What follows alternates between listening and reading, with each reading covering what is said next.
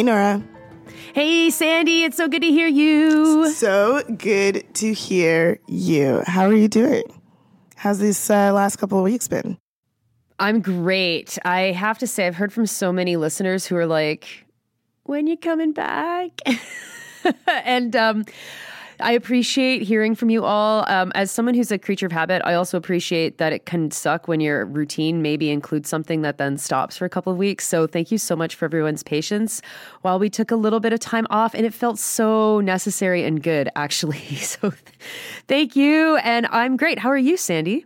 I'm doing great as well. I am uh, unexpectedly uh, taking a little bit of a longer stay in Toronto than I expected. I'm in Toronto right now, so hello, Torontonians. Um, and I have been good. I've been doing well. I've been working on this. Uh, documentary out here on Black history, and it, that has been going really well as well. But I don't know, Nora, these last couple weeks, I have been thinking a lot, especially after the Ontario election results, about how a lot of people in my world, and I expect that a lot of people are experiencing this, but a lot of people in my world are experiencing like a difficult, like psychological time right now.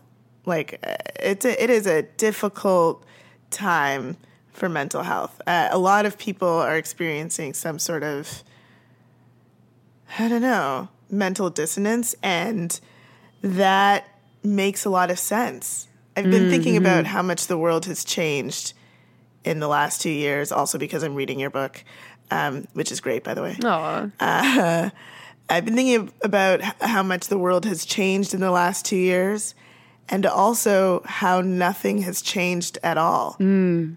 And that has to be a really dissonant experience that yeah. your own life, uh, you may have changed everything about it. You may have had to get up and move. You may have switched jobs. You may have left a job. Maybe you're not working anymore.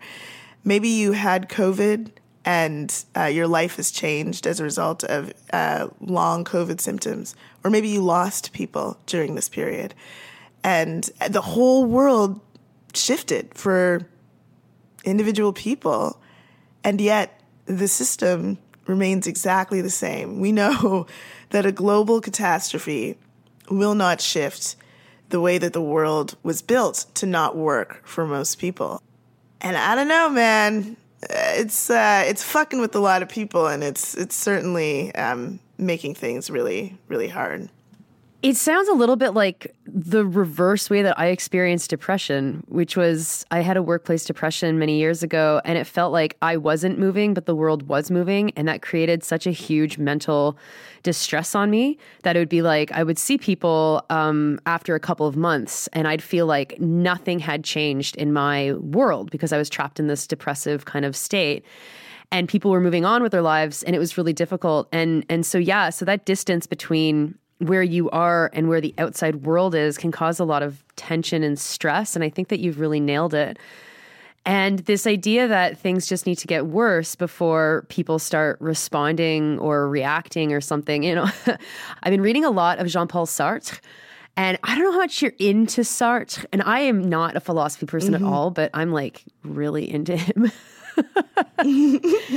and he has this um, play that features uh, a bunch of French communists who uh, get captured by the Nazis and. Um, and, two of them believe that they just like they're eager for the Nazis to start beating the prisoners because that's going to be the moment that radicalizes the other prisoners to fight against their their uh, their prison guards, the Nazis. Mm, mm-hmm. And it's it's fun. It's like wow, even in uh, an example of like uh, World War II in a prison camp, th- there would have been this idea that oh, we like we're looking forward for the to the beatings happening, so that people will get radicalized in this prison camp. Oh my god, it doesn't work like that.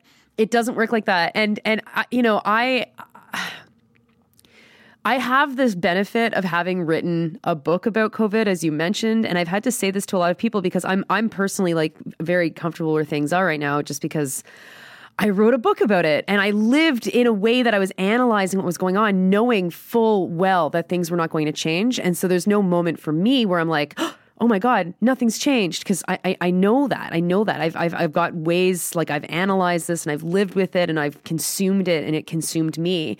And I know how hard it is to, to look at that world and say, how in the hell could people be so complacent, be so um, I don't know, lazy, be so disconnected, to not feel the urgency to do something as simple as, and as we'll talk about on this episode, as going out to vote. Mm-hmm. And I, I totally know how someone could be that mm-hmm. disconnected from the system, but I guess maybe that's what we have to unpack for uh, listeners uh, this week uh, to try and, and, and, and, I don't know, bring some comfort or calm or or explanations at least uh, so that people don't feel as completely disoriented as this disorienting time is making them feel. Well said. Um, okay yeah i just i wanted to to start with that because i know that i i assume that some of our listeners are going through this uh, sort of dissonance as well so um, that's just uh, my kind of opening, hey, welcome back thoughts for the show. Um, we'll try to unpack that um, in this episode. Uh, but first, I am sure we have some people to thank. We have so many people to thank, yes. And so, uh, especially, you know, it's always a bit difficult for us. We go off and people are still donating to the show, but we're off. And it's like, of course, we get time off, but feel weird. But anyway, so it's always nice to see the people donating, even when we've announced that we're taking a couple of weeks off.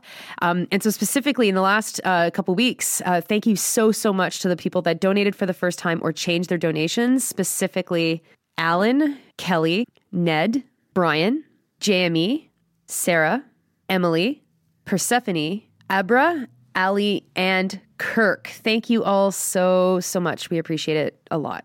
Yes, thank you.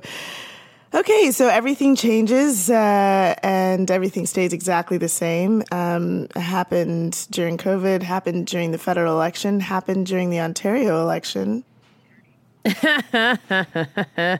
if you haven't been paying attention, or if you're somewhere else in the in the country uh, where Ontario isn't um, Ontario politics uh, don't um, center into your world.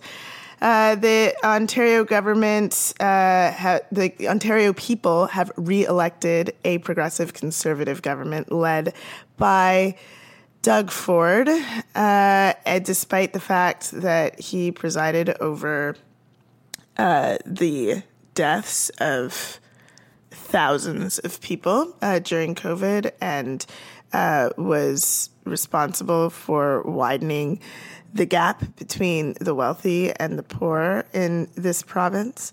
Uh, the NDP remains the official opposition, but lost seats. And the Liberal Party remains not an official party in Ontario. they continue to suck. and the Green Party has one elected representative in their leader. Um, what else to say about those uh, official results uh, with just the numbers? I believe it was uh, a lot. the The NDP loss was the conservative gain, um, and that is an interesting thing that we should talk about. Uh, but no one, I think, should have seen anything different coming, given what has happened uh, and what hasn't happened in the last four years. And uh, given what has happened in the last two years, uh, and given what hasn't happened in the last two years, you could see re- coming up to this election that the opposition parties uh, were not prepared. Uh, and in addition, uh, the Ford led progressive conservatives ran a similarly um, strategic campaign that they have in the past, which was a campaign that didn't talk about their platform. So mm-hmm, here mm-hmm, we are, mm-hmm. uh, brand new world, same, same old system. Same old shit, I think is what you also mean. Same old shit. Absolutely. Yeah, so here's some numbers uh, just so people can really get their heads on this. Um, the voter turnout was about 43%, so shockingly low, shockingly, shockingly low, um, which, of course, in and of itself is something to talk about there was because voter turnout was so low, everybody lost votes from the last election. The conservatives lost about 400,000 votes from in 2018, but they got a bigger caucus. Thank you, uh, shitty electoral system that gives people fake majorities. And we should just note that that is the lowest voter turnout in Ontario history. Yes, yes, it sure is. It is very interesting that the lowest voter turnout in, in Ontario history is the first or after the pandemic started vote. Yes. Yeah, that's it's super it's super fascinating for sure because it definitely indicates like there's a connection there. And I think also, you know, people were so mad with Doug Ford in 2021 that anger dissipated, but it didn't disappear, right? Like I think it then people are just kind of like able to check out even more being like, "Wow, fuck all of this. Like this is not my shit. I don't want anything to do with it." Um, the Liberals lost about 24,000 votes, which is the few, the smallest loss of votes, of course, and then they ended up with only eight seats. The NDP lost well, I mean, they lost nine seats if you compare that to the 40 that they got in 2018. Um, but it was 800,000 votes that they lost. So they were the big losers on the vote count. On the side that is positive, uh, the, the guy that got the biggest vote margin, so the biggest number of votes between him and uh, the next candidate, was Mike Schreiner. And so the leader of the Green Party got, in the whole province, the biggest margin of about 18,000 votes. And the person that, that got the highest number of votes total, which is an interesting count. Of course, total votes was a bit difficult because not every riding has the same number of votes, but it's still a very impressive um, kind of title to win. Uh, is the NDP's Joel Harden in Ottawa Centre. Mm-hmm. And he and he had total votes. He was mm-hmm. the only can, um, person in the province that, that cracked thirty thousand votes. And then, of course, there was this very surprise uh, independent candidate, independent conservative candidate, who won in Haldimand, Norfolk County. I mean, those are the numbers. Um, I think their numbers are really interesting. I've written an article about the numbers, and so you can look for that at the Maple if you're really curious. But wow, um, no one wanted to vote. no one, no one really wanted to vote. And and uh, you know, whenever you have like massive turnout in the advanced advanced polls, it's always like for me kind of a bad sign because the only people that vote in the advanced polls are like the most eager. so it's like, oh, they've already voted. Oh no, we're going to be seeing a bad bad turnout on, on, on election day. Um, and I think, you know, so there's a whole bunch of things to talk about where people are at. Why is this voter turnout so low? What was the impact of the pandemic on people's interactions and understandings and uh, perceptions of government, of people in power, of institutions, all that kind of thing. There were two far right parties that ran complete slates that that that got hundreds of thousands of votes. Compare that to the communists who only ran 12 that got 2,000 votes in the province. I mean, there's a real disbalance happening here of political forces where the far right is is as much as Doug Ford has kicked them out of his caucus, like they're going to continue to play a role in shaping Ontario's political um, mentality, I guess, or or or, or uh, ecosystem. Um, and then, what does this mean uh, for other provinces that are heading into elections in the next uh, year? Yeah, I think as m- much as people didn't want to vote, I think it kind of feels like the parties didn't want to run. Like no one was, mm-hmm, no one was mm-hmm. interested in running except for the Conservative Party, uh, the Progressive Conservatives, and uh, I think that is uh, proven also by the the late night resignations of uh, Stephen Del Duca, the leader of the Liberal Party, uh, and and Andrea Horwath, who both stepped down as leaders of their party the same night. Which I mean, don't get me wrong, I support both those things. It makes no sense that either of them were the leader for this particular election, and I think that that uh, makes I, I, think the proof is in the pudding. They absolutely should step down. Um, but the uh, what terrible, terrible campaigns. I think. I think. I mean, one one thing that was like. Um, I mean, one thing. The most stunning thing about this election is uh, very similarly to the liberal, uh, or sorry, to the federal election in which the liberals were victorious it they, the election was run as though it was like normal times, as though mm-hmm. this political class had forgotten the dire situation that most Ontarians find themselves in, uh, coming out of um, a couple of years of inconsistent work, of a flattening economy, of inflation increasing, of increasingly finding it difficult to um, live where one is. A lot of people have moved uh, all over the province. A lot of people have moved outside of the province. Um, and uh, the the way that the parties responded to this these crises that people are experiencing um, in essentially all sectors, from you know education to health to uh, the private sector to the public sector, depending on where one works, uh, was to be like. it just really felt like it was just a regular time election. Like there was no big, mm-hmm. bold ideas.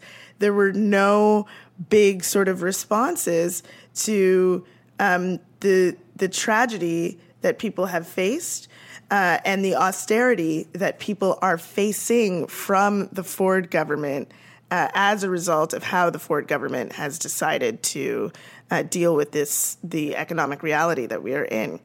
And for people who witnessed government um, turn over themselves to make some really big shifts in the first few months of the pandemic that ended up benefiting industry and business and um, uh, big corporations more than anyone else for people who've been listening to the news and hearing about record profits at banks and at certain um, uh, major uh, corporations uh, and institutions that have done really, really well during the pandemic, despite everything, and then have to, you know, go to the grocery store and realize they can't afford the same sort of food that they were um, able to afford two years ago because everything has shifted. I mean, I see why people have completely dropped out of participating in this type of this type of system. It doesn't make any sense. Why would you sit and listen to someone who's speaking to you like it's 2015 uh, when there has just been this massive catastrophe that nobody uh, wants to to engage with like it's a catastrophe and like it is still occurring and impacting all of our lives. It doesn't make any sense. And I'm, you know, I continue to be very, very frustrated uh, with all of the political parties, but in particular the the NDP, in refusing to be that sort of um, uh, radical, bold, socialist vision for how we could shift how we could shift uh, uh, politics right now. I mean, I did. I read your article, and I think it. it some of the things that you said. Uh, well, everything made sense, but uh, one of the things that I really latched onto there was like, I don't understand how in a in a situation like we found ourselves in in these last couple of years, why there wasn't a political party that was um, saying boldly and loudly there should be no cost to education. Why right, there wasn't yeah. a political party that was saying, like, man, if you need to take public transportation right now, if you have to, um, you know, endanger yourself uh, every single time you take public transportation, potentially, well, then we're going to make public transportation free. And yes, the Liberals did promise uh, a one dollar uh, public transportation. that was awesome situation that. Um, anyway, that's another thing to discuss at another time. But uh, like, you know, these sorts of big, bold visions, like, why not? Why not? Now is the time. Uh, when, if not now? If if the great promise yeah. of the NDP is to just hold on, everyone, we're just wait till we get power, and that and then we'll really, you know, get into to the socialist vision. Well, why not? so sorry, like, isn't now the time? Isn't this the most the best time to start talking about those things? And if not, why should we trust that you're ever going to talk about it? Yeah, well, they never will, obviously. You said so many things that I want to go I'm back sorry. to. No, no, no. It was. I mean, it's great. I hope everyone's loving this because I'm. I'm loving it uh, for sure. Um, so you started by talking. Uh, uh, you started off by talking about how it seemed like none of the parties wanted to run. Did you watch the uh, televised debate? No. Okay. I had to watch it because I wrote an article about it. Um, and, and it was pretty amazing. So you had Doug Ford, who was really comfortable, really, really comfortable, folksy, saying um, practice points that didn't seem exactly practice. Like they kind of seemed like they were a little bit off the cuff. And then if you watch the 20, uh, um, 2018 debate, you can see just how far he's come as a politician. Like it was just night and day. He was comfortable. He was owning the stage and, and was just like, yeah, we're here to talk politics. Do you know how Andrea Horwath used the first 20 seconds of her opening uh, remarks of two minutes? Um, to say that Doug Ford is a bad person. No, no, she didn't do that. No, no, she she made some sort of weird comment about how. Uh, thanks for tuning in. I, I know that this is not the most exciting way to spend a Monday night, but here we are. What? And actually, I think that was more concise than what she said. oh my god.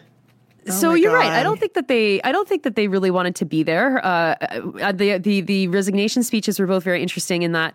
Um, the most excited that the crowd got uh, with Del Duca's speech was when he announced that the party would be debt free by December, and the most excited that Del Duca got was when he told his kids he was bringing them to Wonderland on Sunday. Oh. Um, That guy could have been tap dancing at that fucking podium because he was very happy to not to not have to be the leader of the of the Liberal Party anymore. Um, whereas uh, Horwath, um, uh, she she'd been crying all night. Clearly, I mean, her eyes were very puffy and red. And that says to me that she must have been out to lunch because um, I don't know how she expected anything other than that as a result, which also indicates to me that the party really has no fucking idea what's going on. yeah, no shit. like I, you know, I, I I I have been there, folks. Like I have definitely cried my brains out after I lost an election. I was 19 years old on the bathroom floor at the Ram in the Rye at my former university. But when you're an adult and you like you can see the polls and you can see what seats you're you're like in a in a hand to hand combat with. Like you know you're going to lose a couple of them, and um and you know they lost they lost uh, Gilles Bisson who's been elected since he was under Bob fucking Rae and he was first elected in 1990. So like these were disastrous elections and and this this inability to to to to actually reflect the crisis that we're in through policy was what sank them clearly. You know, like Horwath promising that the NDP is going to reduce gas prices is is a joke. No one believes that. Everyone would be like, "Yes, we want you to reduce gas prices," but no one thinks that the NDP is going to be able to do it. If Doug Ford has failed in doing it every time he's promised it, no way is the NDP doing it. And so these tiny pocketbook issues, these are an out, expression of all of the same things that we've seen for so long from this party, like you know, five percent off home hydro, HST off of fucking whatever the fuck, like all of these ridiculous pocketbook things that are so minor. Um, and it comes to a head where we're like, oh, people are being evicted. What's your solution? Oh, well, we should have some rent control. Yeah, but you can't control the rent where it is now. It's too high. So, like, what are you going to do? Are you going to legislate it to be lower? Like, that would be interesting. Let's hear what would happen with that if you did that.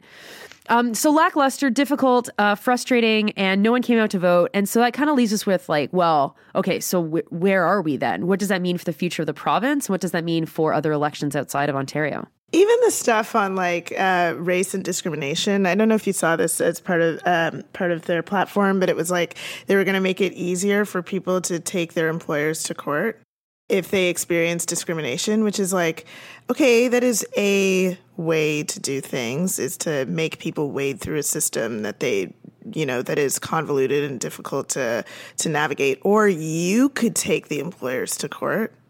like because you would control this whole thing. Like you could do like why are you passing that responsibility off? Like if if if there's a way that employers are being uh, uh discriminatory you as the province could i just i don't know. There was just so much in in all of it that was just uh really really lackluster and and ridiculous and then you you take a look at some of the wins on the conservative side which is like everything and you know i'm just like how does a guy like Stephen Lecce um, get reelected How? like this is a person who has had scandal throughout his term. Like there should have been throughout these last four years, people from the opposition parties at the ready, ready to be like, this is what should be happening instead. This is this guy is a piece of shit, and here's um, the ways that we would be doing things differently. The campaign should have started a long time ago, but uh, it didn't. And even the latest scandal of Lecce just being like uh, anti-black and, and racist as uh, during his uh, as discovered by his participation in slave auctions during his uh, time at whether what was it Western or Queen's University? I think it was Western. Western. Uh, it's always one of the two. Um, of course. Uh, has no impact has no effect because these parties are just so out to lunch on how to engage with these these issues. And so here we are in this place that really hasn't shifted and hasn't changed. And I just I'm like what what does one do with this? I saw that uh, someone tweeted us recently, being like, "Sandy, Nora, weren't you got weren't y'all the ones who were saying that the the thing to do is to to take over the Green Party and um, make the Green Party the party of the left. I don't know that we've actually said specifically that, but the the answer to the what to do is like yes to everything. like everything. Any any thought that you have that is like let's shift this that isn't um, let's do the exact same thing is almost certainly going to get a yeah try that shit from us because at this point it's like come on.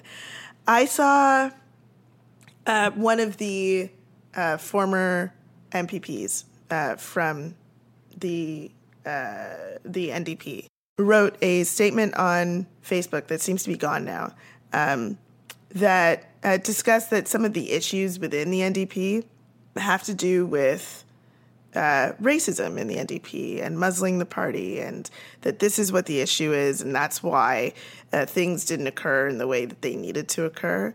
And I'm sure that that is the case. I'm also sure that for those uh, MPPs who are elected who uh, were new, newer um, in in the last provincial election that people had a lot of hope behind because it seemed like politics would be done differently from some of these folks.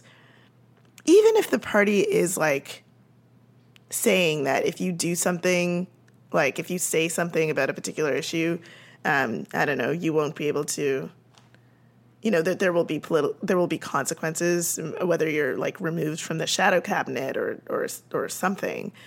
I mean, for many of you uh, who are listening who are MPPs or have been MPPs, I, I would just want to challenge that. Like, it is your responsibility to try to make those big moves within the party if you're there and noticing that these things are happening, noticing that there's a way that the party is trying to um, be more like the Liberal Party, more like a centrist party that is muzzling um, good responses on some of the most fucked up things that are happening in our world, call their bluff. Call their bluff. There are thousands of people who are wanting to support people who are going to cut through the bullshit of politics, cut through the game. I mean, that's what it feels like Ford is doing to so many people, cutting through the bullshit of politics and saying something real. So just do it. Call their bluff because here's the thing. If you lose the party support, or the or the support of the party brass, but you still have support on the ground, you're ultimately more powerful and more useful than the party itself if you do that.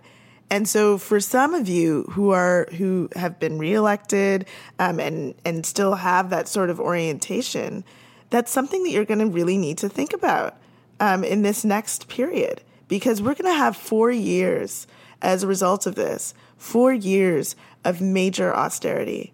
And this is going to really deeply, deeply hurt people It's going to deeply hurt people.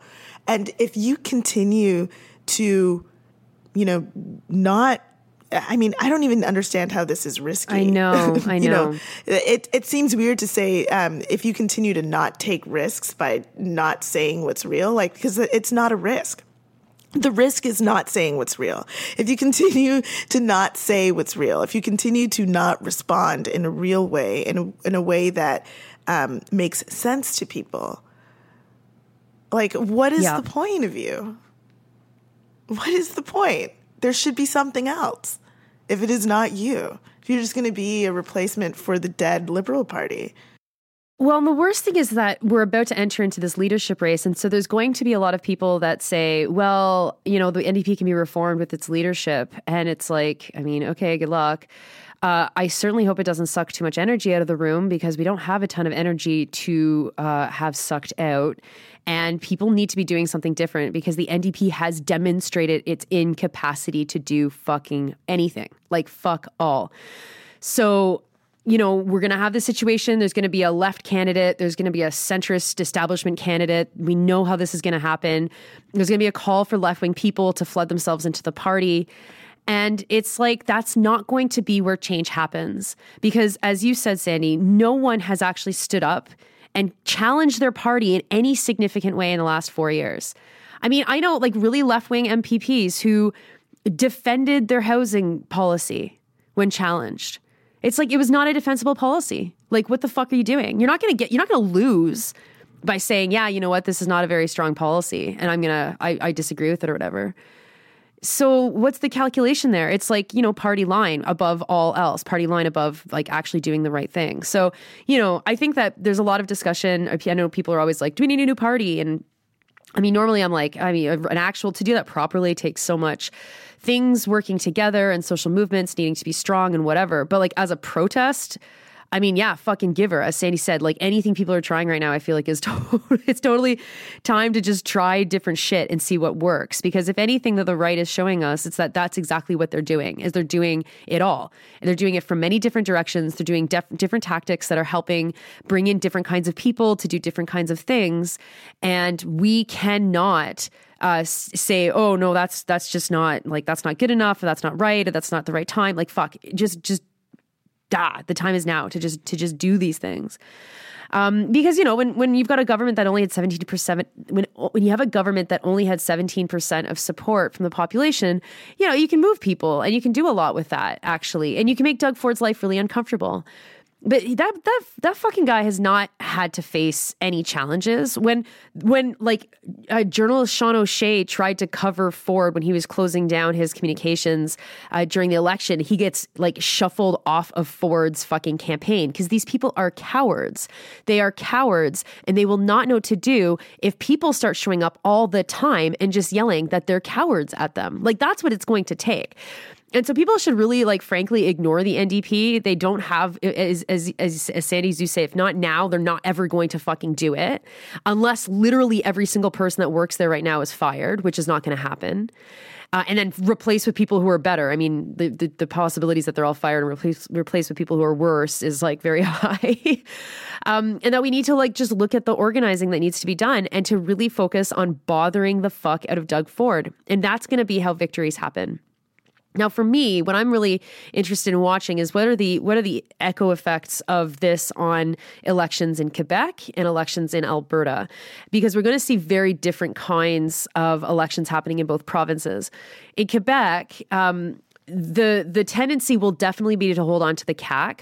We also have a collapsed Liberal Party that will be fighting to just hold on to Liberal um, status, and they're bleeding members all the time. I mean, there's a there's a bit of a generational shift as well. A lot of of, of members on all sides of, of all like of ages above you know sixty are are looking to retire, um, and the PQ. I mean, I don't any it's anyone's guess if they're even going to survive at all the next election because there's there's former PICIS that are now moving towards the CAQ. Um, the interesting difference there's two well there's many big differences between ontario and quebec. One is that the voter turnout in quebec still is quite high compared to ontario. I suspect that that will continue to be the case and so that will probably have an impact on on who's elected except we have the same electoral system so maybe not.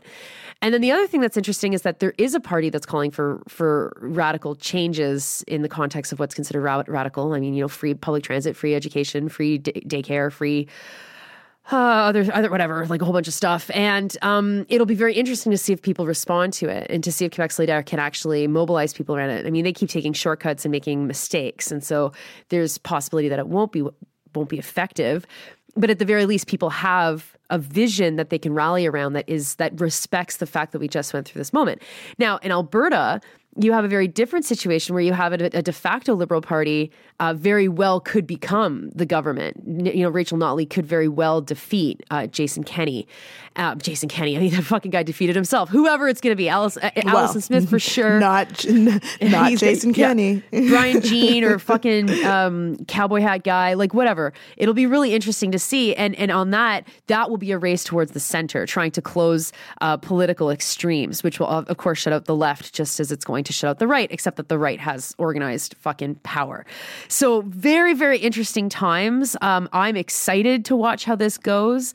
Um, but knowing that in all of these things, the left, in whatever groupment it takes, whether that's the formal political party of Quebec Solidaire or whether that is um, anti poverty activism or student activism or labor activism, those are the only things that will really matter uh, in the next two years, the next year, the next four years in the case of Ontario.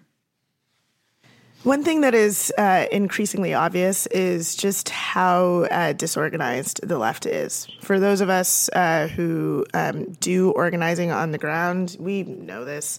Um, for those of us who are maybe a little bit more detached, that might seem surprising. It might seem as though uh, we're more organized than we are. But one of the things that I think um, spells out how we're not organized is that we do not engage in every possible space where we can engage and have political influence. And uh, one of the proofs of that is um, a, a, comparison that we can make with uh, people who are uh, politically right wing. Um, the right wing in this country can organize new parties very seemingly easily. and by that I mean like the the latest sort of uh, right wing uh, expressions uh, that are like uh, the most white supremacist, the most heinous, they they can get candidates like in in every riding, both federally and uh, in Ontario. We saw uh, a new party. What is it called? The New Blue or something? The, the new, new, Blue and uh, the Ontario Party. And the Ontario. There was also a Stop Teaching Sex Ed par- party, which was of all the singular issues to focus on in this day and age, I mean, m- my thought would have been the coming climate apocalypse, but sure. sex ed, everyone. Um, but yeah, these these uh, really uh, uh right wing um, political expressions they can get uh, people to run in every riding um, in in fairly short order, uh, very quickly. I don't think that we on the left have that nope. ability to like create to create a new uh, political party if if that's the strategy and get representation across every riding uh, I don't think we have that ability in Ontario. I certainly don't think we have that ability federally. We are woefully disorganized. There is no real sort of national um, attempts at national organizing in ways that that used to exist, and uh, it's it is a palpable cavern that uh, is impacting our ability to have influence uh, politically in like big P politics um, across this country. It's a it's a pretty major. I think it's a pretty major issue.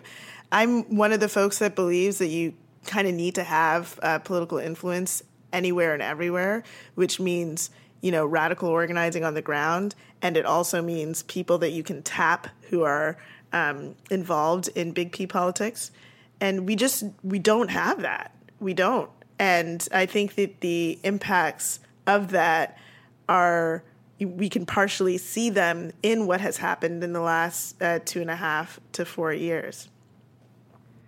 Absolutely. And and there's so many structures that should make it possible to have like easy candidates. If you look, you know, I tried to do an article on the New Blue and the Ontario parties. Um, Ontario Party was like, go fuck yourself, Nora. And then New Blue was like, oh, maybe. And then they must have looked me up and they were like, go fuck yourself, Nora. So it's like, okay, whatever. Um, but if you look at the, the the bios of all their candidates, like they're all different kinds of leaders. A lot of religious leaders, a lot, a lot of religious leaders in the Ontario Party. Um, but you know, they hold different kinds of positions of some sort in their communities, and it's like fuck, like the the monopoly that that labor um, that the NDP holds over so many parts of labor, and then as a result of that, creates like the only other space being like strategic voting. You know, as in instead of like we support the NDP at, at all costs, it's like oh we support anything that's not the Conservatives.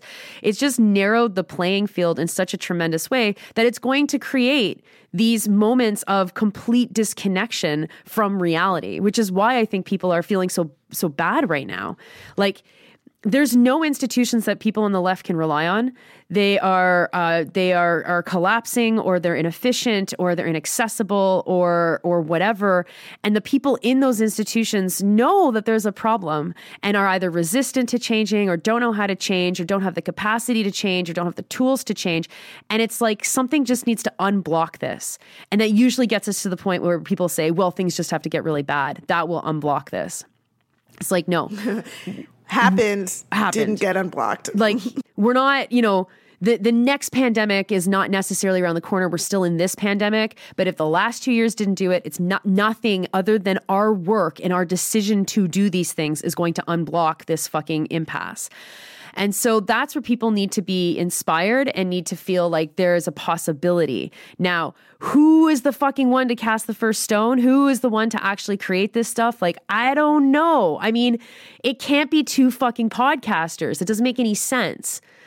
Um, and so I guess that's the challenge, right? It's like, what do we who who who of you who's going to do this? Who the fuck is going to do this? Uh, and it doesn't have to be anybody with a name that anyone knows. Like lord knows no one's ever heard of the fucking husband and wife behind the new blue party. Yeah yeah, I mean, look, I, I, the part of the the the reason why it's so frustrating that we don't have the ability to organize like nationally or um, in the in the way that I was just describing or provincially is because on the left we actually have so many institutions that should make it easier to do that. Like we have institutions that are organized provincially and nationally, unions, the student unions, and we know that these institutions are extremely weak right now uh, because, well, um, if they weren't weak, we would have heard something about uh, tuition fees and debt uh, during uh, the last two and a half years that people were forced to go to school and receive subpar Zoom education. Um, and we would have had far more outrage uh, about what was happening in workplaces uh, throughout throughout the pandemic. But these institutions, uh, in addition to religious institutions that also tend to be organized in, in, a national or provincial or at least local way with branches um, that support one another, these sorts of things should make it easier for us to organize across space and across geography. Uh, but for whatever reason, these institutions also remain stagnant. And I think that it is I get like it is all part and parcel of whatever is happening with the NDP. This sort of, I don't know, I don't know what it is complacency, um, disconnection from uh, what people are experiencing on the ground.